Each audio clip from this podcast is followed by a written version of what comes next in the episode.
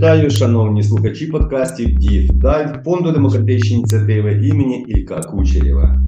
А я нагадую, що у форматі DIF Dive аналітики та експерти коментують та аналізують тенденції, виклики та загрози суспільно-політичного життя в Україні та у світі. Ми також запрошуємо авторів статей на нашому сайті та в соцмережах у рамках менторської програми. Отже, слухайте і читайте нас на сайті та в соцмережах фонду демократичні ініціативи. При мікрофоні я Юрій Горбань, мій співрозмовник, виконавчий директор фонду Петро Бурковський. Петре, доброго дня. Вітаю, вітаю, Юрію. Тема нашої розмови сьогодні неурядова або громадська дипломатія. Е, В одному з попередніх випусків з Петром ми говорили про візит нашої делегації, скажімо так, пафосно е, керівників фонду до Іспанії. Проведені там важливі такі конструктивні зустрічі. Тим паче, що Іспанія головує в ЄС. Петро про це розповідав. А щойно знову ж таки це приємно відзначити. Наша делегація, делегація фонду демократичної ініціативи, була в Латинській Америці, і саме в Бразилії. Бразилія це найбільша країна Латинської Америки. Петре, скажи, будь ласка, що таке Бразилія сьогодні? Е, Не тільки про футбол, не тільки про океан, там і літо, яке там взагалі Бразилія. Наскільки впливова ця країна, наскільки вона вирішує питання на континенті Латинської Америки і взагалі у світі? Наскільки Бразилія вагома у світі політично і в іншому плані? Добре, дякую, Юрію. Е, Єдине, що я маю сказати, що е, це був візит адвокаційний, е, ну не лише не стільки від фонду. Е, Нас від України було троє людей. Я від ініціатив як фахівець е, з питань міжнародних відносин, соціальних досліджень, да, представник аналітичних центрів, як представник аналітичного українського центру. Був також Алім Алієв, це перший заступник директора Українського інституту. Так, це установа, яка займається дослідженнями е, при Міністерстві закордонних справ України і займається культурною, е, відповідає за культурну дипломатію від України в інших країнах е, за кордоном. А також була Ольга Євтігнєєва, вона комунікаційна менеджерка групи підтримки реформ при Кабінету міністрів України і при Міністерстві довкілля. Отже, нас троє, тобто три таких сфери, три представника. Я більше політичного суспільний напрямок, Алім е, по культурному напрямку, і Ольга була по напрямку зміни клімату і е, екології. Чому саме такий вибраний був формат? Е, Це сталося за порадою наших партнерів з Британії, британського уряду. Британський уряд фінансово підтримував цю поїздку, організовував її. Так, робилося це за підтримки британської компанії Zinc Network, яка дуже допомагає українським аналітичним центрам, взагалі українському громадянському суспільству налагоджувати зв'язки е, з країнами е, Азії, Латинської Америки і Африки. Е, І от у Бразилії наш їхнім партнером і нашим провідником у цій країні виступала місцева компанія Амаранта. Складається вона з представників академічних кіл. Там працюють професори, доценти бразильських університетів, люди європейські налаштовані, які підтримують е, Україну, та які є і проукраїнськи налаштованими. Це таке для передмови сказати в цілому, для чого це було. Е, Це вже була друга поїздка так е, представників українського громадянського суспільства до Бразилії. Перша була в лютому е, цього року. Е, Так, там був якраз Олексій Васильович Гарань, наш науковий керівник, е, була представниця торгівельної палати. От але цього разу метою було не просто ознайомлення інформування бразильських колег, а метою цього візиту було налагодження і встановлення е, тривалих зв'язків, тобто не просто контактів, а саме тривалих інституційних зв'язків між українськими інституціями, аналітичні центри, культурні установи, там органи влади і українськими. Так, і тут е, давай я буду вже поч- почну відповідати на твоє питання про те, що таке Бразилія. Справді, сьогодні Бразилія це провідна країна Латинської Америки, це перша економіка Латинської Америки, і за населенням це найбільша країна Латинської Америки. Більше того, ця держава уже зараз е, з того, спілкування, яке ми винесли е, за час перебування, а ми там були 8 днів. У Бразилії е, спілкувалися з дуже різними установами. Зараз я про це е, про це трошки пізніше на цьому зупинюся у подробицях. Так от, країна вважає себе такою аграрною супердержавою, суперпауер потугою, країною, яка буде впливати надзвичайно на стан продовольчої безпеки у світі. Уже зараз вони кажуть, що вони забезпечують продовольством, уявіть собі цю цифру, вдумайтесь, понад мільярд людей. Тобто Бразилія є ключовий партнер е, Китаю, постачає ну і ключові їда, які е, продукція це в першу чергу соя, продукція е, тваринництва і також рослинництва. Там іде мова про інші культури. От насамперед, це соя, і соя є важливим товаром для тваринницької галузі в багатьох країнах. Тобто, це цілий ланцюжок, від якого постачання цього товару залежить е, від постачання цього товару, е, залежить е, добробут і щоденне харчування, як я кажу, величезної кількості людей. Це насамперед Китай, це насамперед Азія, але також і країни Європи, Європейський Союз, щоб ви розуміли, це там ну, другий, третій найбільший партнер після Китаю да, у Бразилії. Також Бразилія це не лише країна, яка асоціюється з Амазонією, так е, з величезними просторами. Ви знаєте, це не тільки країна колись в радянському союзі. Був такий е, відома кінокомедія, де Бразилія асоціювалася е, з країною, де живе багато диких мав. Так, от це не лише про мав, не лише про Амазонію. Бразилія це країна розвинутої економіки, яка теж рухається вперед стрімко. Це країна високих технологій. Так, тобто це е, літаки е, е, Embraer. Це для нас актуально це військова техніка, це виробництво боєприпасів, е, це виробництво електроніки, це і виробництво автомобілів також. Тобто, коли от ми їхали з аеропорту Сан Пауло, а це перше місто, куди ми прилетіли, місто Сан Пауло, найбільше місто Бразилії, там 12-13 мільйонів проживає. Так? Отже, більше лише Мехіко, як вони кажуть, взагалі в Латинській Америці, столиця Мексики, так от Сан Пауло. Коли ми їхали з аеропорту протягом 40 хвилин до до місця проживання, то на дорогах, по-перше, дороги ну, гарно зроблені, да, основні магістралі дуже гарно зроблені, е, якісно, і, і на дорогах ви бачите різноманітну кількість автомобілів е, е, німецьких, французьких, японських. Південнокорейських і китайських. Дуже багато цих виробників мають своє виробництво у Бразилії. Бразилія теж тут намагалася якийсь певний час, і здається, в них ще навіть лишилося ну, внутрішнє виробництво та автомобільна промисловість. Тобто величезний ринок, величезна робоча сила, 200 мільйонів людей підкреслюю. І в сучасному світі неможливо не рахуватися з такими державами.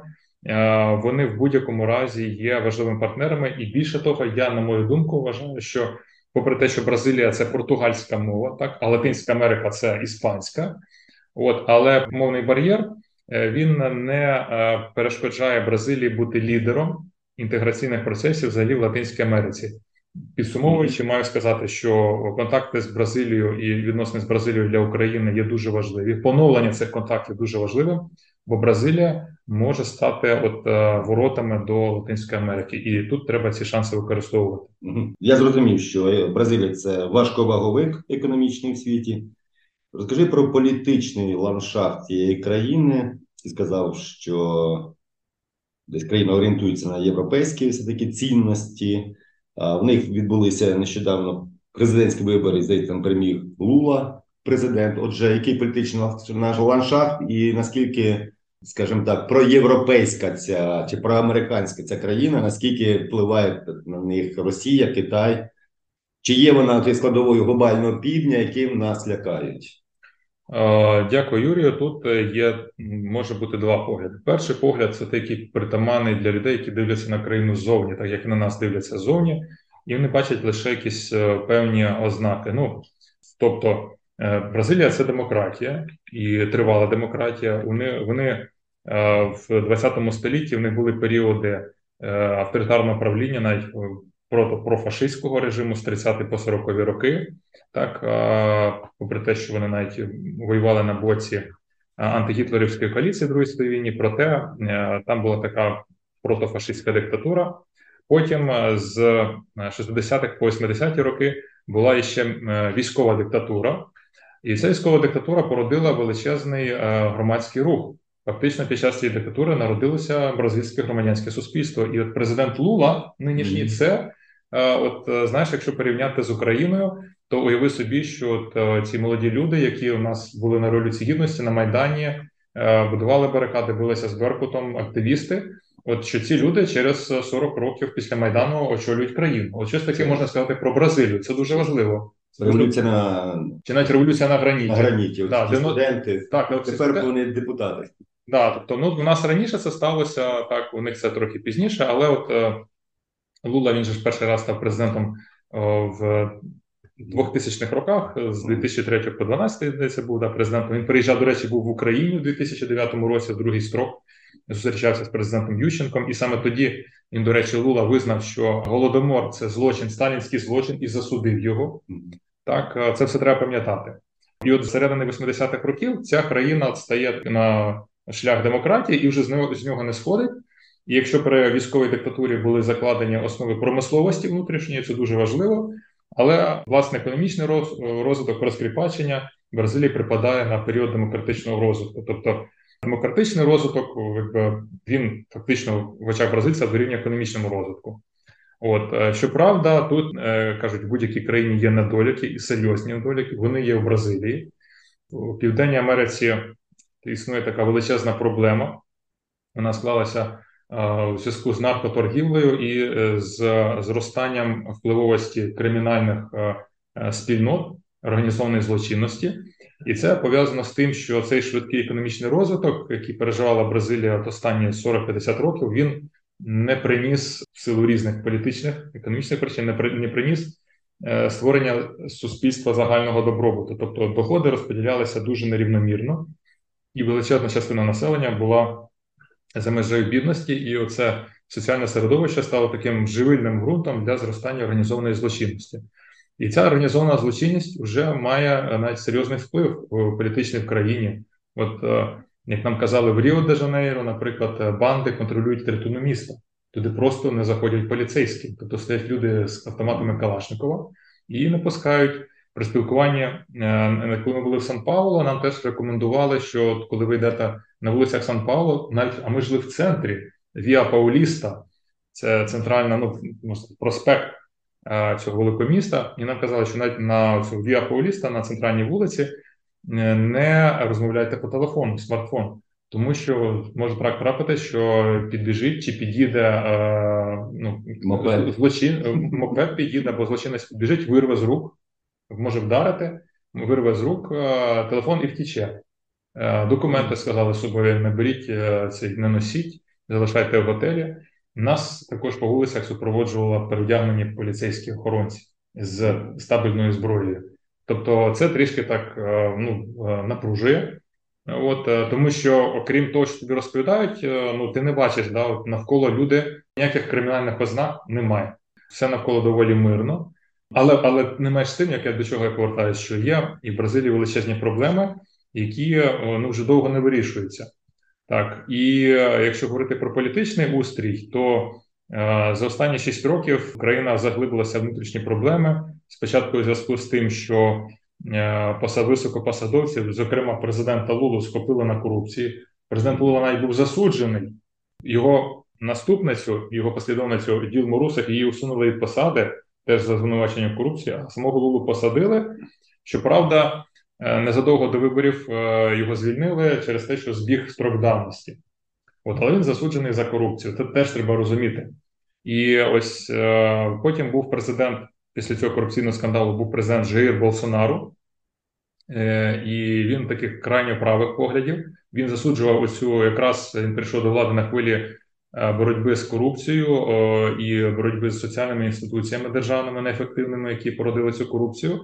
Але проводив е, в інших сферах ну, доволі суперечливу політику, і навіть в січні, в грудні 22-го року, після виборів, він навіть намагався оскаржити результати виборів, не визнавав їх і своїх закликав прибічників захопити урядові будинки Бразилія. І ви знаєте, після цього і в Бразилія крізь е, біля урядових будинків можна побачити е, урядових будівель озброєних охоронців. Тобто, це все наслідки цього ну теж якби спроби заколоту. Тим не менше, е, зараз у Бразилії, коли ви говорите, а в нас була можливість спілкуватися із звичайними людьми, от з тими самими поліцейськими, е, і ви знаєте, е, ну важко було, тобто прихильників Лули, які вони були в меншості. Тобто більше якби Лулу підтримують люди більш освічення, але люди, які ведуть простий спосіб життя, вони більше критикують уряд і кажуть, що ну при Болсонару не все було так погано, бо він був жорсткий, він був за закон, він був проти корупції і він намагався боротися. Тому та не виключено, що на наступних виборах цей президент Лула в нього буде серйозний суперник Болсонару. Він спробує повернутися до влади, бо підтримка в суспільстві в нього не зменшилась. Е, Більше того, самі бразильці визнають, що внаслідок оцих останніх шести років їхнє суспільство дуже поляризувалося, тобто розділилося на такі дуже чіткі табори прихильників цього правоцентриста Жира Болсонару і е, лівоцентриста, колись засудженого засудженого за корупцію Лула да Сілва. Причому, що Лула да Сілва йому вже за 80 років, тоді як Болсонару більш молодий, йому за 60, ну, значно молоді, молодший. І такий він колишній військовий, тобто у нього виправка, і це як більше імпонує людям, да, такі більш е, Петро, про те, що я запитав про зовнішньополітичні орієнтації, вони, крім внутрішніх проблем, якось проявляють ну, свою, свою позицію ну, в світі і своєму народові щось кажуть, як вони. Ну, зокрема, ну, от візьмемо нашу війну. Там є якась позиція бразильців чи немає? Ну, от маю на увазі і урядова, а може, і люди інакше думають. Тобто суспільна думка, як там. Коли я ну, потрапив в Бразилію, і в нас була можливість, е, тобто ми там ходили по вулицях, зайшли в різні місця, бачили, як ввечері бразильці проводять дозвілля. Це в цих самба-барах в різних місцях. І взагалі, коли ти бачиш, як люди безпосередньо спілкуються, це багато тобі про щось говорить. Мені це сказало про те, що Бразилія це, от, скажімо, я б назвав би це, попри ті проблеми, які існують, очевидні, да, економічні і так далі, безробіття, злочинність, але це суспільство вихідного дня, суспільство вечірнього дозвілля. Тобто, все рівно ця атмосфера, коли ти знаходишся ввечері серед натовпу людей, ти не відчуваєш загрози, це радість. Це задоволеність життям і насолода життям. І я побачив суспільство, яке більше ста років не знало ні геноцидів, ні воєн, ні зовнішніх вторгнень, ні громадянських конфліктів. Вони не переживали, попри те, що в них була диктатура, вони не переживали і мали частки тих потрясінь, які пережила Україна. І це, я зараз поясню, це накладає відбиток на зовнішню політику. Тобто, вже дуже довгий час бразильське суспільство і держава, бразильська держава вони ізольованими від шоків зовнішнього світу. Так, якщо там економічні проблеми, глобальна рецесія, як оце або глобальна фінансова криза, це позначається, звісно, так. Але вони постачальниками от, е, сировини, продовжує, але ми, ми не зупиняємо нашу розмову. Ну, в Бразилії ти тривог не чув, відпочив. Е, В Бразилії, ну як, е, ми чули тривоги.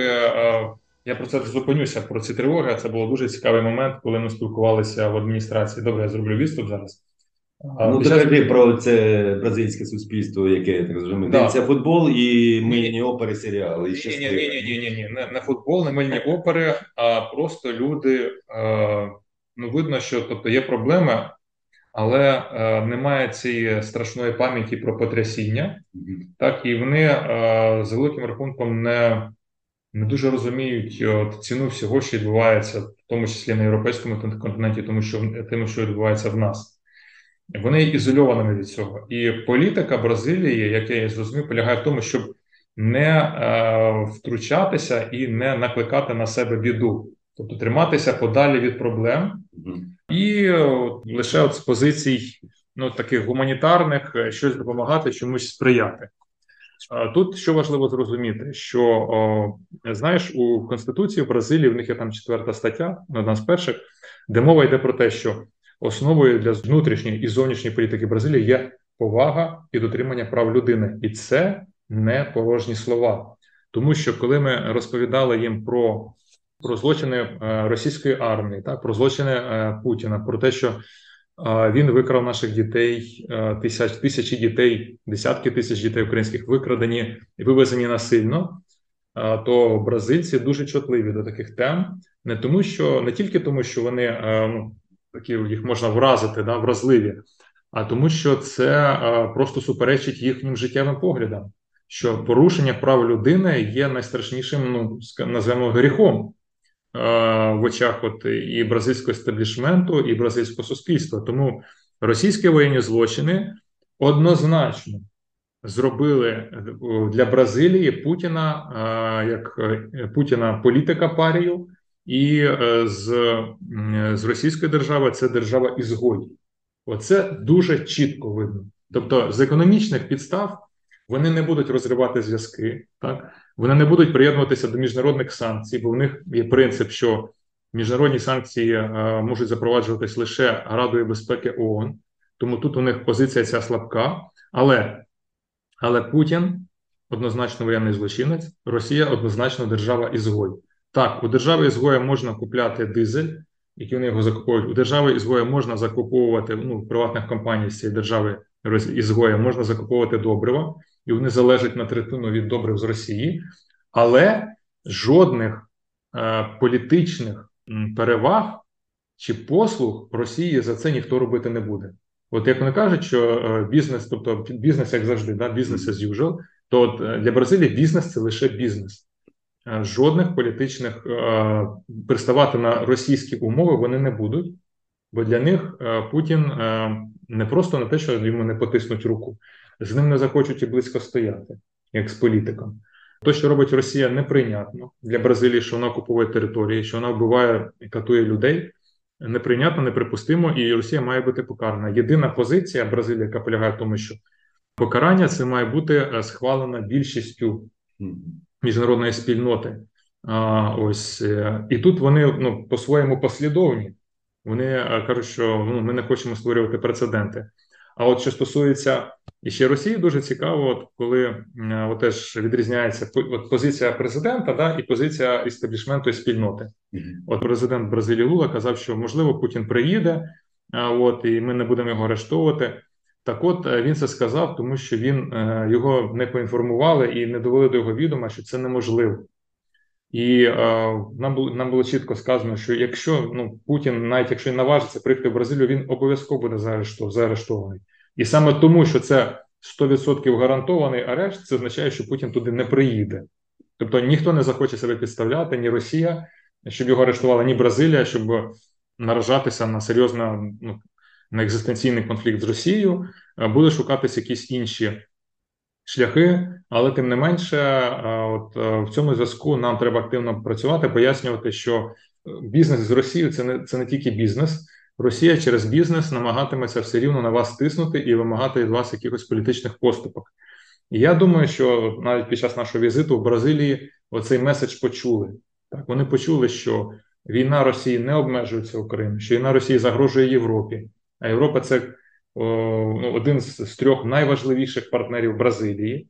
І якщо по Європі буде погано, Бразилія втратить гроші. Отже, не буде внутрішньої стабільності у Бразилії. Це загрожує внутрішній соціальній стабільності. Тобто, треба шукати вихід, е, шукати, як е, шляхи це зменшити, як зменшити свою залежність від Росії. Я думаю, вони це будуть робити. От а от що стосується зброї, то тут нам не треба мати ілюзій. Бразильці не будуть постачати нам зброю у них жорсткі принципи, що ми не постачаємо зброї в жодні в жодні зони з активних збройних конфліктів для оборони перед конфліктом. Так, тобто, іншими словами, нам варто було би це вже ретроспективне мислення, але от. Якби у нас е, відносини не розірвалися з Бразилією у 2000-х роках, коли у нас було і проект по Алкантарі, по спільному запуску супутників, якби це все не розірвалося про Януковичу, то не було б нам проблем зараз закуповувати бразильську ну, бразильську зброю, бразильську техніку. Але зараз, на даний момент, поки йде війна, на жаль, це неможливо, і це ну то тут ми не зрушимо з місця позицію Бразилію, якщо тільки якщо тільки не буде якогось рішення от ООН про миротворчий контингент, про миротворчі сили в Україні, тоді тільки е, Бразилія може змінити свою точку зору. Петре, переб'ю і нагадаю, що ви, наші слухачі, е, чують е, Дів Даль, це наш подкаст фонду демократичні ініціативи. У цьому форматі ми занурюємося в актуальні теми, які досліджує фонд демократичні ініціативи. І я перебив Петра, він дуже цікаво розповідає про Бразилію, бо Петро повернувся звідти щойно. Де брав участь у такому десанті українських громадських активістів. Петро це наш виконавчий директор. Петре, от ще про візит, про зустрічі, який результат, на якому рівні зустрічалися, чого домоглися, чи, чи, чи виправдали те, що чого очікували? Добре, почну з найскромнішого і з найпростішого себе, оскільки я більше брав участь от, в обговореннях, в зустрічах з урядовцями. Це більше відбувалося у столиці в місті Бразилія. А в Сан Пауло ну, вдалося налагодити контакт такий первинний з Себрі. Це один з найвідоміших аналітичних центрів Бразилії. Так складається з колишніх послів Бразилії, він доволі впливовий. І ми домовилися, що ми надамо їм якби зразки своєї аналітичної продукції, тих аналітичних матеріалів, статей, які ми готуємо в Україні англійською мовою, підкреслюю, звичайно ж. От, на жаль, не португальською, поки що лише англійською. І будемо чекати від цього аналітичного центру зворотного зв'язку. Якщо їм підійде, то десь вони кажуть, що потім це затверджується на рівні керівництва. Це може зайняти десь там до 4-5 місяців, бо ну формальна структура, посли колишні, отаке все етикет. Але якщо це буде затверджено, то у нас буде серйозний такий партнер в Бразилії. А це що стосується нашого фонду демініціатив. Більше, скажімо, врожай і більш продуктивним була ця по контактах і по встановлених зв'язках. Була були зустрічі у сфері культури і у сфері екології зміни клімату. По культурі Алі Малієв в результаті цього візиту до Сан Пауло і Бразилія домовився по перше про співпрацю з початок співпраці між українським інститутом і філармонію Сан Пауло. Всім, хто, якщо пощастить потрапити от в Сан Пауло, я абсолютно рекомендую обов'язково піти у філармонію Сан Пауло, піти на концерт класичної музики, ну там переважно класична музика або камерна. Просто щоб ви побачили, що це таке. Це колишнє приміщення вокзалу, побудовано в 30-х роках у французькому стилі. Але колишній залізничний вокзал перетворили на філармонію де кожен музикант має свій кабінет, щоб тренуватися. От де є надзвичайна зала з е, стелею, яка рухається для е, різного ефекту, акустичного ефекту. Тобто, якщо це концерт камерної музики, то стелю опускається десь на на висоту там ну до до двох метрів, до трьох. А якщо це музика повна, симфонічний оркестр, то піднімається до стелі ну, до 23 поверху. Тобто, це треба бачити дуже зручно, дуже красиво, і репертуар дуже цікавий. І от Алім домовлявся про те, що сподіваємося, що в 24-му, особливо в 25-му році, в стінах цієї філармонії бразильська публіка зможе почути і твори українських композиторів. Так, е, від 18 століття і до сучасності і можуть приїжджати українські студенти по обміну, щоб вчитися і брати участь в цих концертах. Це надзвичайно важливо, бо е, культура підкреслюю є одним з наших ключів до Бразилії, як до еліт бразильських, так і до бразильського суспільства. Суспільство дуже різноманітне. Там є європейські традиції, є місцеві традиції, але воно дуже любить, от я кажу, воно дуже музичне. Це суспільство, і там видно, що люди люблять співати, слухати музику, танцювати. Карнавали їхні. Це не ні, не тільки карнавал, не тільки карнавал. Це видно. Е, вони кожного вечора проводять дозвілля, слухають ну от музику таку танцювальну танцюють, співають. Тобто українці ж теж співають, ну, співоча нація, тут не кажуть ніде правди діти. І це дуже б імпонувало да, бразильцям. Наша музична творчість співи і танці наші. Він домовився також про співпрацю з кількома музеями в Сан Паулу і Бразилія про виставки наших митців, особливо про твори живопису, ну так звана творчість е, опору, так він назвав це твори, створені українськими митцями під час війни. Це дуже зацікавило бразильську сторону, як взагалі мистецтво живе і творить під час війни, так, як мистецьке середовище. Це дуже цікава тема для них. Е, а що стосується екології, то знаєш, коли ми приїхали в Сан Павло, то ми були там ну, 4 дні. І всі ці дні, поки ми були в Сан Пауло, температура була середня десь 33 градуси. Середня температура. Було жарко, спекотно. Я колись, як у 22-му році, я був в катері, в перській затосі, я казав, всім було жарко, кажу, ну для мене ні, бо це для мене це такий е, вже вже звичний клімат перської затоки. Да? Тобто ця, ця спека не була для мене. Але самі мешканці, е, люди, з ким ми спілкувалися, і в тому числі от різних установ, кажуть, що це не е, нестандартна погода для цього часу, для кінця осені. Кажуть, що нормальна температура це десь 26-27 градусів, а це ну, Аномально. а це 30 аномально гаряча була. І вони кажуть: ось е, це зміна клімату, ми це відчуваємо. І тому питання е, екологічної політики для них дуже актуальне. От наша Ольга Істігнєєва з нашої делегації вона там провела цілу низку теж цікавих переговорів. Е, Зустрілися, налагодили контакти, і сподіваємося, що е, ну, бразильці зацікавляться можливостями співпраці, практичної співпраці і міжурядової, і міжбізнесової е, у сфері зелених, е, зеленого курсу, перехід на зелені енергетичні технології і питань е, збереження ну, земель, відновлення земель після е, мінувань. Це взагалі є профіль Бразилії, відновлення земель після мінувань. Боротьба з, е, з, зі зникненням лісів, заліснення е, територій, де колись був ліс і які були знищені, тобто повернення от е, природних цих всіх е, біоценозів, відновлення. Тобто це дуже дуже важливо, і бразильці цим справді зацікавились. І третій компонент це ми скажу так, які ми установи Бразилії віддали. Це було міністерство.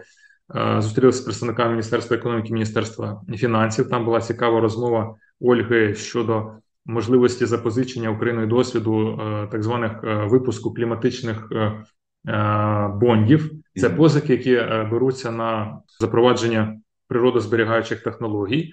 Далі у нас була зустріч у Міністерстві закордонних справ і у адміністрації президента Лули. І була іще одна закрита зустріч, про яку я не можу сказати, але ну, доволі впливової людини да? У бразильському естаблішменті було таке. Е, І от на цих зустрічах, а була ще е, зустріч, було дві зустрічі у Сенаті. Це верхня палата бразильського парламенту з представником е, Жака Вагнера. Це один з соратників теж президента Лули. А також була в мене зустріч була в останній день з керівником Феліксом Мендозо. Це керівник групи дружби Україна-Бразилія, де також домовились про співпрацю, і навіть вдалося певним чином підштовхнути так ініціювати першу зустріч нашого посла в Бразилії Андрія Мельника і з представниками бразильського парламенту. Тобто був навіть конкретний результат, що завдяки нашій зустрічі, сподіваюся, і наш посол зустрінеться з парламентарями Бразилії. От е, минулого тижня це мало бути, якщо ми, ми зараз записуємо Мгм. 28 листопада, це мало бути відповідно десь в числах 22, 23 листопада минулого тижня. Е, Ну і на сам кінець, але не кажуть е, на сам кінець, але не останнє за важливістю. Е, Ми там перетнулися і мали дуже цікаву розмову з керівником українсько-бразильського центрального називаємо так управління Віторіо Сиротюком. Це людина надзвичайної біографії, це е, бразилець українського походження, який народився в Бразилії. Так е, до сих пір, попри те, що народився в Бразилії, він гарно володіє українською мовою. Величезний, великий патріот України і великий патріот Бразилії. Людина е, з вищою освітою. Він адвокат і досі, попри свій вік, йому 76 років. Він залишається адвокатом, е, працює. Е, Він дуже багато робить для перекладу українських книжок на португальську мову і поширення їх в університетах для організації приїзду українських ну, активістів, гуртів для відзначення для збереження українських традицій, тобто переклад е, кулінарних книг, переклад книг про традиції, про Різдво, про Великдень. І це все відзначається. Більше того, він має досвід боротьби з авторитарним режимом бразильським. Він брав участь у маніфестаціях і протестах проти диктатури, був змушений виїхати в Чилі, а потім з Чилі тікав від е, диктатури Піночета у Швейцарію і Францію. В результаті людина володіє, окрім української, тобто у нього українська і португальська рідні, але крім того, він чудово володіє, говорить як рідними англійською, е, французькою, да, і іспанською, тобто і ще трьома іноземними мовами володіє. Тобто над- надзвичайно розвинута людина, людина, на якій багато чого тримається у нашій діаспорі. І тут ми теж домовились про співпрацю з Українським інститутом і про фінансування перекладу дуже важливих книжок з української на португальську для поширення їх у Бразилії. Відкрию невеличкий такий секрет, що саме завдяки Віторіо Сиротюку, е, який теж е, був з нами, і ми зустрічалися з нашим послом, то е, Віторіо Сиротюк передав переклад історії України Ореста Субтельного на португальську мову. І цю книжку наш пан посол Андрій Мельник вручив Лулі, президенту Лулі, при, при врученні вірчих грамот при представленні початку. Тобто, це теж такий важливий дипломатичний крок. Що от е, коли ви дійсно хочете знати про Україну, то от маєте ознайомитися з історією. Тобто, у нас, якщо так сказати, підсумовуючи, да, у нас Юрію за 5 днів було ну щонайменше 13 е, зустрічей зі змістовними результатами, і ще близько 5-6, які ну були просто ознайомчими, які ну я б не вважав би, що вони мали серйозний результат, але принаймні 13 зустрічей за 5 днів мали серйозні результати, чи в плані налагодження контактів, чи в плані донесення нашої думки до бразильських політиків щодо позиції України, позиції українського громадянського суспільства, інтересів України, е, погляду на війну і мир між Україною і Росією, і можливостей Бразилії вплинути на позитивно на цю ситуацію, і можливостей розвивати стосунки між Україною та Бразилією. Дякую, Петре. Ну справді це не була така відпочинкова поїздка, тобто на пляжах було. Ніколи було там вам. До пляжу півтори години. Ну і звіс- звісно, що це Сан Пауло, це ні, ні Сан Пауло, ні Бразилія це не пляжні міста. Але про Бразилію я маю сказати. Ви знаєте, і тут е, ще одна така риса. Я думаю, що це нам треба дуже уважно врахувати при відновленні нашої країни. Місто Бразилія, столиця, була збудовано з нуля. Тобто, як нам розповідали, там нічого не було, там навіть індіанці не жили. Це був степ. Ну, по-нашому, це степ. Тобто ні дерев не було просто якась дрібна рослинність. Зараз я тобі скажу, це, мабуть, ну зеленішої столиці я не бачив. Тобто Бразилія зеленіша, ніж наш Київ. Ось так. Це величезна територія. Тільки там населення Бразилії. Бразилія невелика, можливо, до, до мільйона, ну не небагато, але і, і що цікаво, місто було розплановано. Да, е, я, я вважаю, що це геній архітектор, так, це Оскар Ніймеєр. Тобто він розпланував, створив місто, і до сих пір працюють всі ті самі розв'язки. Ну, як вони сказали, це незручне місто для е, пішоходів, бо відстані дуже великі. Але автомобілі і все дуже зручно розташовано, розплановано, і навіть продовжується будівництво. Е, Оці всі роки, і навіть от 90-х, 2000-х, і зараз в новому 21 столітті, але образ чи обличчя міста не змінюється, воно лише вдосконалюється. Тобто, що коли ми будемо відбудовувати наші міста на сході і півдні, які були зруйновані е, російськими злочинцями-окупантами, ми повинні будувати ось так, щоб ми могли, щоб і через 100 років ці міста залишалися зручними і комфортними для життя тисяч і мільйонів людей. Ось ось тут я думаю, і цей досвід Бразилії нам дуже і дуже важливий запозичити при відбудові нашої країни. І я думаю, бразильці в цьому нам будуть е, такими гарними партнерами. Дякую, Петре. Ніби побували в Бразилії. Ми почули, як живуть політичні кола, про що ми, вони говорять. Ми почули від Петра, як живуть звичайні бразилійці. Дуже цікава країна, аж захотілося туди поїхати після війни. А я нагадую, що це був Петро Бурковський, виконавчий директор фонду демократичні ініціативи, який повернувся з Бразилії, і де він брав участь у складі такої української неурядової організації. Е, Петра, які плани на майбутнє? Якщо коротко, які країни ще можливо будемо відвідувати, і до нового року ще- ще буде поїздка кудись? Ні, нового року не буде. Побачимо. Це ж ситуація така у нас дуже стрімко міняється, тому анонсів ніяких я не можу сказати. Побачимо. Ну тут головне зараз е, ми будемо чекати, як я кажу, наш фонд буде чекати зворотного зв'язку від е, бразильського аналітичного центру. Подивимося. Зрозуміло. І на цьому ми будемо завершувати. Нагадаю, що цей подкаст ви можете почути на наших е, порталах, наших інформаційних каналах, на сайті, в соцмережах. Е, записувала, підготує матеріал до етеру наша звукорежисерка Ксенія Кутова. При мікрофоні був Юрій Горбань. Ходіть безпечні і здорові. Дякую.